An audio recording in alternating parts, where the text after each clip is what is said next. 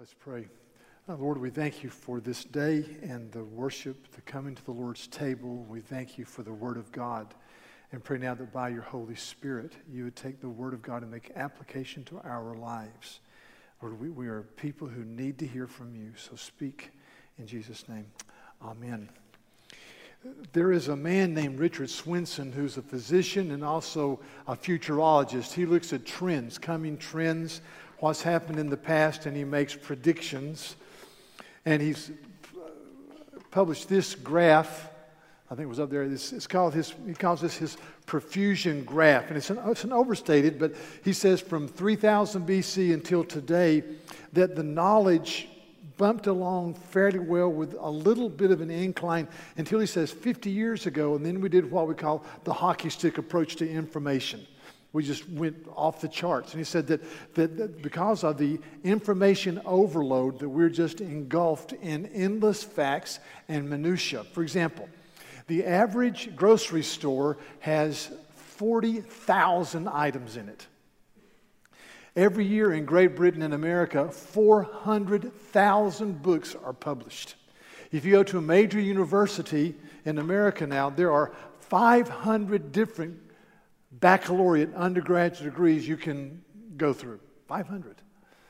That the average office worker changes every 3 minutes to a different subject. And because of this information overload, he says, there is a sense of being overwhelmed. 1/3 of Americans say that they are extremely on the edge of being stressed.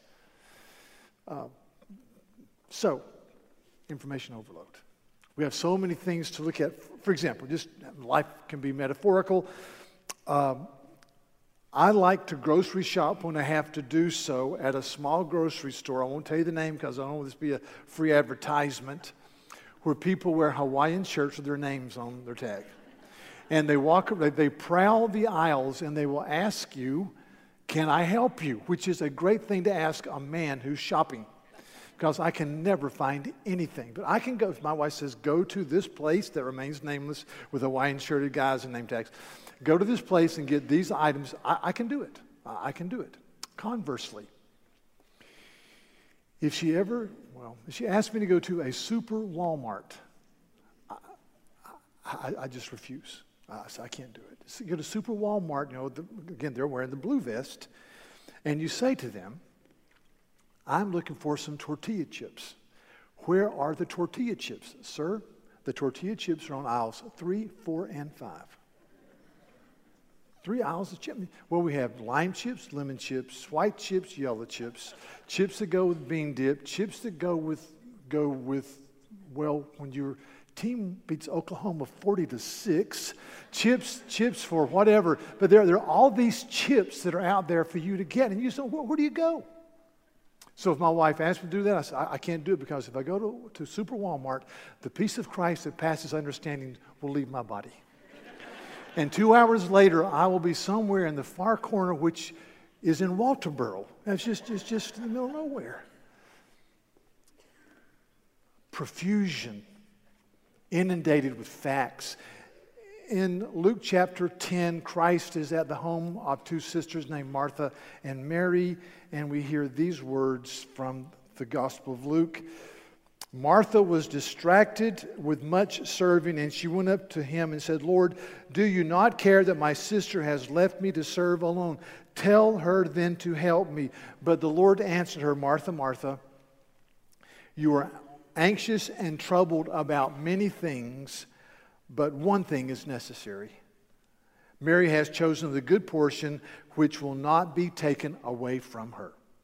So I spoke last week, we thought about Christmas, John chapter 1, the life of John the Baptist. And I suggested last week that John the Baptist had a radical simplicity.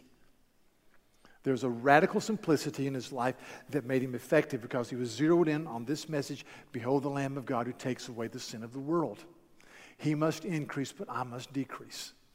And I would suggest the same thing for us today, that while there are multiple issues to learn and to know, and the information highway is expansive and never-ending, there are certain things we must have placarded before our mind and our eyes. if we're to be the people God has called us to be.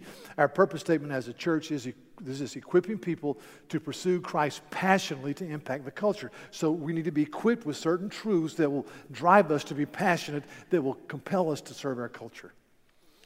And I'm going to go this morning to a statement in the book of Zechariah, which is the next to the last book of the Old Testament, that holds before our eyes certain facts that we must continuously rehearse in our mind if we're to be the people God has called us to be. So Zechariah chapter 3, verses 1 through 10 is the text. The book of Zechariah is written to the people of God who are coming back from the Babylonian captivity after 70 or 80 years. The former glory is gone. They're trying to rebuild the temple. They're trying to survive, and it's tough. And so Zechariah is writing to encourage the people of God to be strong and to go forward. And he writes in the beginning of the book of 14 chapters, he has eight visions. And this is the fourth vision that he gives to the people of God regarding Joshua the high priest and being cleansed. So hear the word of the Lord. Then he showed me Joshua the high priest standing before the angel of the Lord, and Satan standing at his right hand to accuse him. And the Lord said to Satan, "The Lord rebuke you, O Satan. The Lord who has chosen Jerusalem rebuke you. Is not this a brand plucked from the fire?" Now Joshua was standing there before the angel, clothed with filthy garments. And the angel said to those who were standing before him, "Remove the filthy garments from him." And to him he said, "Behold, I have taken away your iniquity from you, and I will clothe you with pure vestments." And I said, "Let them put a clean turban on his head." So they put a clean turban on his head and clothed him with garments, and the angel of the Lord was standing by. And the angel of the Lord solemnly assured Joshua, "Thus says the Lord of hosts, if you will walk in my ways and keep my charge, then you shall rule my house and have charge of my courts, and I will give you the right of access among those who are standing here. Hear now, O Joshua the high priest, you and your friends who sit before you, for they are men who are a sign. Behold, I will bring my servant the branch. For behold, on the stone that I have set before Joshua, on a single stone with seven eyes, I will engrave its inscription, declares the Lord of hosts, and I will remove the iniquity of this land in a single day. In that day, declares the Lord of hosts, every one of you will invite his neighbor to come under his vine and under his fig tree." So three facts I want to rehearse with you today. First of all, the removal of our sin and our adoption into the family by the work of Messiah King, the branch who was to come. Secondly, our corresponding responsibility as we live out of gratitude. And thirdly, our heritage as children of God. So first of all, I must understand that I am freely forgiven and embraced by the work of my Messiah. So in this vision, Satan is accusing Joshua, who represents the people of God. And he accuses him. He says, "Look." And what's interesting is the Bible says this. It says that now Joshua was standing before the Lord clothed with filthy rags. He's guilty. He's clothed with filthy rags. So he's accused. Now, here's my question. Where do you go when the accuser of the brethren, Satan, accuses you? Satan accuses us. Now, here's the way Satan accuses me, and he does not accuse me. So if I hear a voice saying, "You are condemned, you're not the man you should be because you are training young people to be jihadists and to strap bombs to their body and to blow up innocent children in a school," I'll say, "I'm not doing that." Or, "You are accused because you're involved in the trafficking of women across international boundaries for the purpose of sexual slavery." I'm not doing that. But here's how he accuses me. "You're lazy. You're a father, and the Bible says that you should encourage your children in the way of the Lord, to build them up in the Lord. Have you done that recently?" No. "You're a husband. The Bible says, husbands, love your wives like Jesus loves the church. Everything you do toward your wife is shot through with selfishness. Guilty. You're a friend. But so often you look at your friends and say, how can they serve me, without ever asking, how can I serve them? Guilty. So what do you do? See, all those things are filthy rags. What do? You run to the cross. You glory in the cross and you say, Lord, Zechariah 4:6, by your Holy Spirit, change me. Renew me. Guilty. Guilty is charged. So that's what happened here. So there's, you're accused. You have filthy rags. What do you say?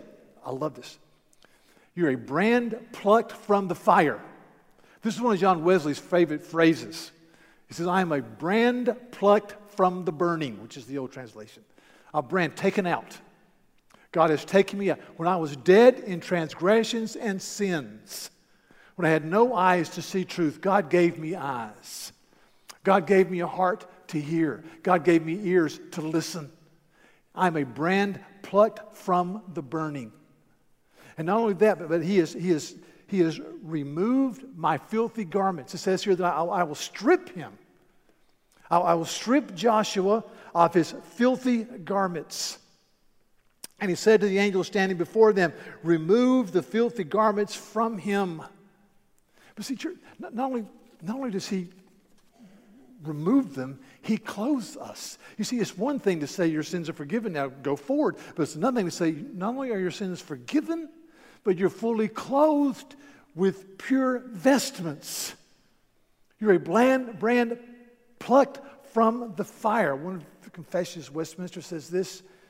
They were saved not by infusing righteousness slowly, but by pardoning their sins. Boom, you're forgiven. And by accounting and accepting their persons as righteous, not for anything wrought in them or done by them, but for Christ's sake alone. So hear me. Not only are the clothes stripped, but you're given new vestments. You're embraced. You're adopted into the family of God. So I've got to rehearse the glory of the gospel. And how is this done? It's done by the coming reality of the righteous Messiah King. It says this, I will bring my servant the branch, verse 8, and I will remove the iniquity of this land in a single day. In a single day, by one act upon the cross, Christ bore the sins of his people forever and ever upon himself. He is the Lamb of God that takes away the sin of the world. And if I am to be the man God has called me to be, that must be placarded before my eyes. Behold, the greatness of Christ. Behold, filthy, but I've been stripped of my filth. I've been clothed in his righteousness. I am a brand plucked from the fire. What I deserved, Jesus did for me. Judgment. What I could never do for myself, he did for me. I've got to have that before my eyes. Secondly, then, is the corresponding reality of how I live before him. Let me say this. It's hard to get at a man or a woman who understands the grace of the cross. It's hard to get at them because they glory in the goodness of Christ. They run to the cross. They don't stand around justifying themselves. So, yeah, it's true. And you don't know the half of it.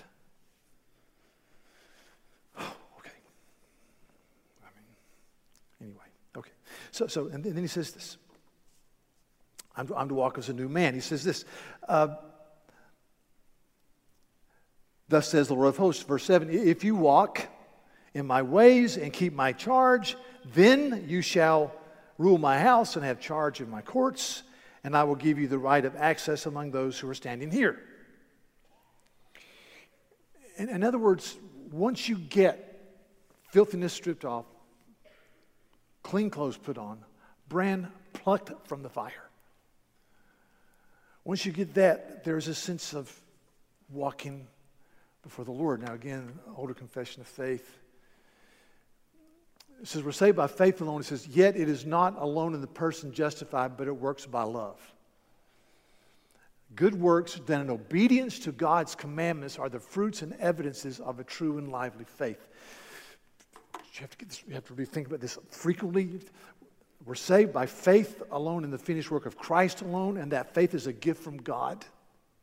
We're a brand plucked from the burning. But the result of faith is a life that wants to be obedient unto the Lord, out of a sense of joyful thanksgiving. You want to be obedient unto the Lord. Throughout the Bible, you've got, behold the glory of God, the Father, God, the Son, and God, the Holy Spirit. Behold what God has done for you. Now live this way. Behold, now live. Behold, now live. See, so often, though, I fear when it comes to our children, we're praying this week for middle school, high school, and our college students especially. When it comes to our children, so often we want to stand over them like a beat cop with a club, and we say, if you do this, boom. If you do this, boom. My problem is that's not the Scripture. That's not the way of the Lord. God says, behold the greatness of Christ. Now live this way. For example, the book of Romans, first 11 chapters, behold the wonder of the cross of Jesus. Behold the wonder of all that God is for us in the person of Christ and applied to us by the Holy Spirit. And then chapter 12, I plead with you, brothers and sisters, by the tender mercies of God, to deliver your bodies up to the living God, which is your spiritual sacrifice of worship. And be not conformed to this world, but be transformed by the renewing of your mind, that by testing you may prove what is the will of God, what is good, and what is acceptable, and what is perfect. You see, it's behold and then do. Here in the book of Zechariah, he begins this vision of behold the greatness of Christ, now walk that way. He does it again in Zechariah chapter 8 when he says this, verse 14. He says, for thus says the Lord of hosts, as I purposed to bring disaster to you when your fathers provoked me to wrath. God said, there was a time when I said, enough. You went into captivity. You were conquered by the Babylonians. I did not relent, says the Lord of hosts. So again, have I purposed in these days to bring good to Jerusalem and to the house of Judah. Do not fear. I'm going to do you good. And he says this, these are the things you shall do out of thanksgiving. He says, speak the truth to one another and render in your gates judgments that are true and make for peace. Do not devise evil in your hearts against one another and love no false oath, for all these things I hate, declares the Lord. So you see, he says, behold the goodness, now do this.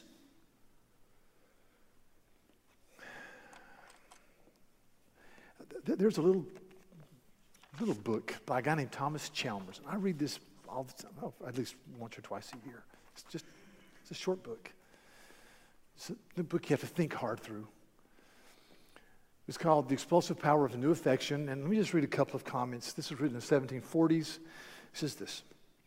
It is only when, as in the gospel, acceptance is bestowed as a present without money and without price, that the security which man feels in God is placed beyond the reach of disturbance. He said, it is only when we understand that our salvation is a gift that cannot be purchased, that's not passed on by genetic heritage, it's not given to us by work, it's a gift. It's only when that is understood that the peace of God is in our hearts and it cannot be disturbed. Then he says later, never does the sinner find within himself so mighty a moral transformation as when under the belief that he is saved, he feels constrained or compelled thereby to offer his heart a devoted thing and to deny ungodliness. He says, once you get hold of the gospel and you see the glory of Christ, you feel constrained. He says, third, we know of no other way by which to keep the love of the world out of our heart than to keep our hearts in the love of God, in Christ, and no other way by which to keep our hearts in the love of God than by building ourselves up in the most holy faith found in the gospel. I've got to understand my corresponding responsibility. And that's why in Zechariah chapter 9, he says regarding the coming Messiah, "Rejoice greatly, O daughter of Zion. Shout aloud, O daughter of Jerusalem. Behold, your king is coming to you, righteous and having salvation. He is humble and mounted on a donkey, on a colt, the foal of a colt." Christ coming in Jerusalem. And he says this, "On that day the Lord their God will save them as the flock of his people, for like the jewels of a crown they shall shine on his land. For how great is his goodness and how great is his beauty." He says, behold the beauty and the goodness of God. We would say, shining in the face of Jesus. So, this is a great time of the year. I love NFL playoffs. About 2 weeks ago, my wife said to me, "You've watched absolutely little football this year." And I said, "I'm getting ready to cash in all my chips in the next 5 weeks. Just hanging there." So one of my teams that I do like a lot has a quarterback that I've enjoyed watching the last few years. He's an outstanding athlete. He's not a showboat. He does his job. He supports his team. He doesn't call attention to himself, and he just throws daggers. And I read about 3 years ago, I was doing some research, reading ESPN, taking a break from doing Greek verb parsing, and I was looking at ESPN and biographical sketch. This guy's an outspoken Christian. He says, "I do it in a quiet way," but he gives to evangelical causes. He's involved in evangelical church. And I thought, wow. So that made me like him even more.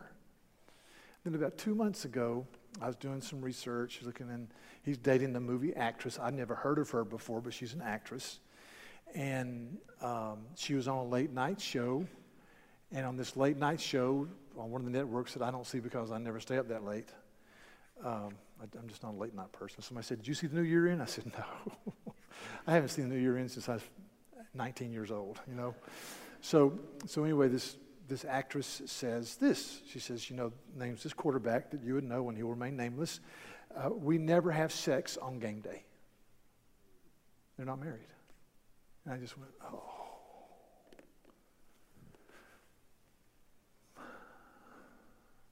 And it was a verbatim quote, so I just thought, what? I'm going to write him a letter. Okay, you can ask me next week, have you written a letter? So if I were the elder, one of his elders, or his pastor, or his community group leader, or his mentor, what would I say to him? This is what I'd say to him: behold the beauty of Christ. You've been bought with a price. You're to honor God with your body.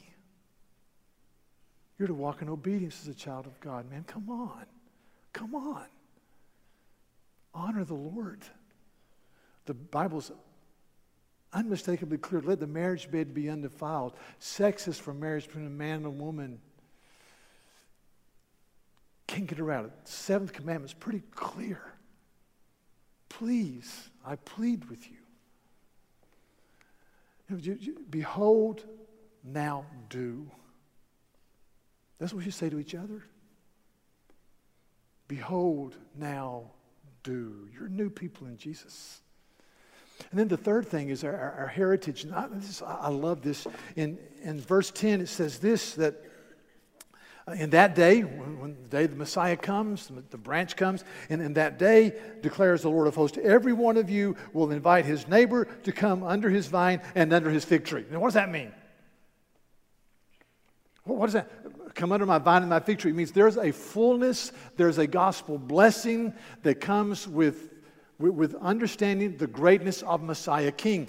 There's a wonderful book titled Not the Way It's Supposed to Be, and he talks about shalom. He says the webbing together of God, humans, and all creation in fulfillment and delight is what the Hebrew prophets call shalom and what we call peace. Peace is not the mere absence of conflict. It is a universal, flourishing wholeness and delight that is ours in Christ. And I look at this and I say, Lord, by your grace and for your glory, because of the reality of the Christ who is resurrected and reigning and has poured out the Holy Spirit, May your shalom come upon your people. May we sit with fullness and delight, not perfect, not complete yet, not without sin, but may we taste the foretaste of the coming glory in our walk with the Lord. And I charge you, I plead with you, and I ask you to pray for me, don't settle for second best. For those of us who have been married for a while, don't settle for a run-of-the-mill marriage that isn't full of tenderness and confession and compassion and embrace. Don't settle for an anemic, some type of standoff with your kids. Embrace them. Don't settle for relationships that are distant and uncaring. Don't settle for a testimony that's not vibrant. This is an amazing statement. Chapter 8, Zechariah. It says, when the watching world sees what's happening, this is what's going to happen. It says this. Thus says the Lord of hosts, in those days 10 men from the nations of every tongue shall take hold of the robe of a Jew, saying, let us go with you, for we have heard that God is with you. Let us live in such a way that our co-workers and our neighbors see there is a distinctive difference in our lives. And the way we treat people with dignity who are made in the image of God. Don't settle. We have something here on Friday morning called Man to Man. It's a group gathering of men, 200 or so men. And we have men that come here and before 4 o'clock, and they cook for these guys. A team of 8 to 12 men. And couple of high school guys do it. And you walk in and you smell coffee and bacon and eggs and hash browns, and it is a joy. And the table, that's really not a good representation. The table is much more than that. They have eggs, bacon, hash browns, grits, oatmeal, fruit, coffee, juice, milk. For some of you, we'll bring cottage cheese this week. Cottage cheese, low-fat yogurt, bran. Anyway, but it really, you come in and you just go, oh, the smell just envelops you. And you go in there and it's spread. About 4 or 5 years ago, before we had the 14-man crew, we only had 6 or 7, 5 guys that did it every week. And if a couple of guys were sick or couldn't make it, or 3 guys, which happened rarely, then this is what we had instead. I hate donuts. I mean, I despise donuts. But I mean, even if you're a donut aficionado and your middle name is Duncan, okay, you have to admit that donuts are a poor substitute for ham and eggs and bacon and grits and hash browns and biscuits. Right? I mean, can we agree on that? Okay? So sometimes I fear, I'm talking to Jesus followers, I fear that we settle for donuts when God says, here's a banquet table. Don't settle. Don't settle. Glory in the greatness of Christ and understand the absolute joy of the cross. Understand the privileged response to that and understand your heritage. I pray this year will be a great year, that God will be honored in our lives, that we'll see the generations built, that we'll have a vision for our city and our world. And we say, God, use me. Let's pray. Lord, we thank you for the prophecy of Zechariah regarding the coming branch, the Messiah King. And we thank you that because of the coming branch, Messiah King, that the Old Testament believer had a sacrificial system that foresignified what you would do. And based upon that reality, Lord, we say with Zechariah that we are a brand plucked from the fire. We say with Zechariah of old that our sins have been, our filthy garments are stripped from us. And not only are we stripped of filthy garments, but we're clothed in pure vestments. And because of that, Lord, we are compelled, we'll be compelled by the Spirit to be your people and to rejoice in our heritage. So let us be earnest and serious and zealous. And may we be your people, God, I pray. In Jesus' name, amen.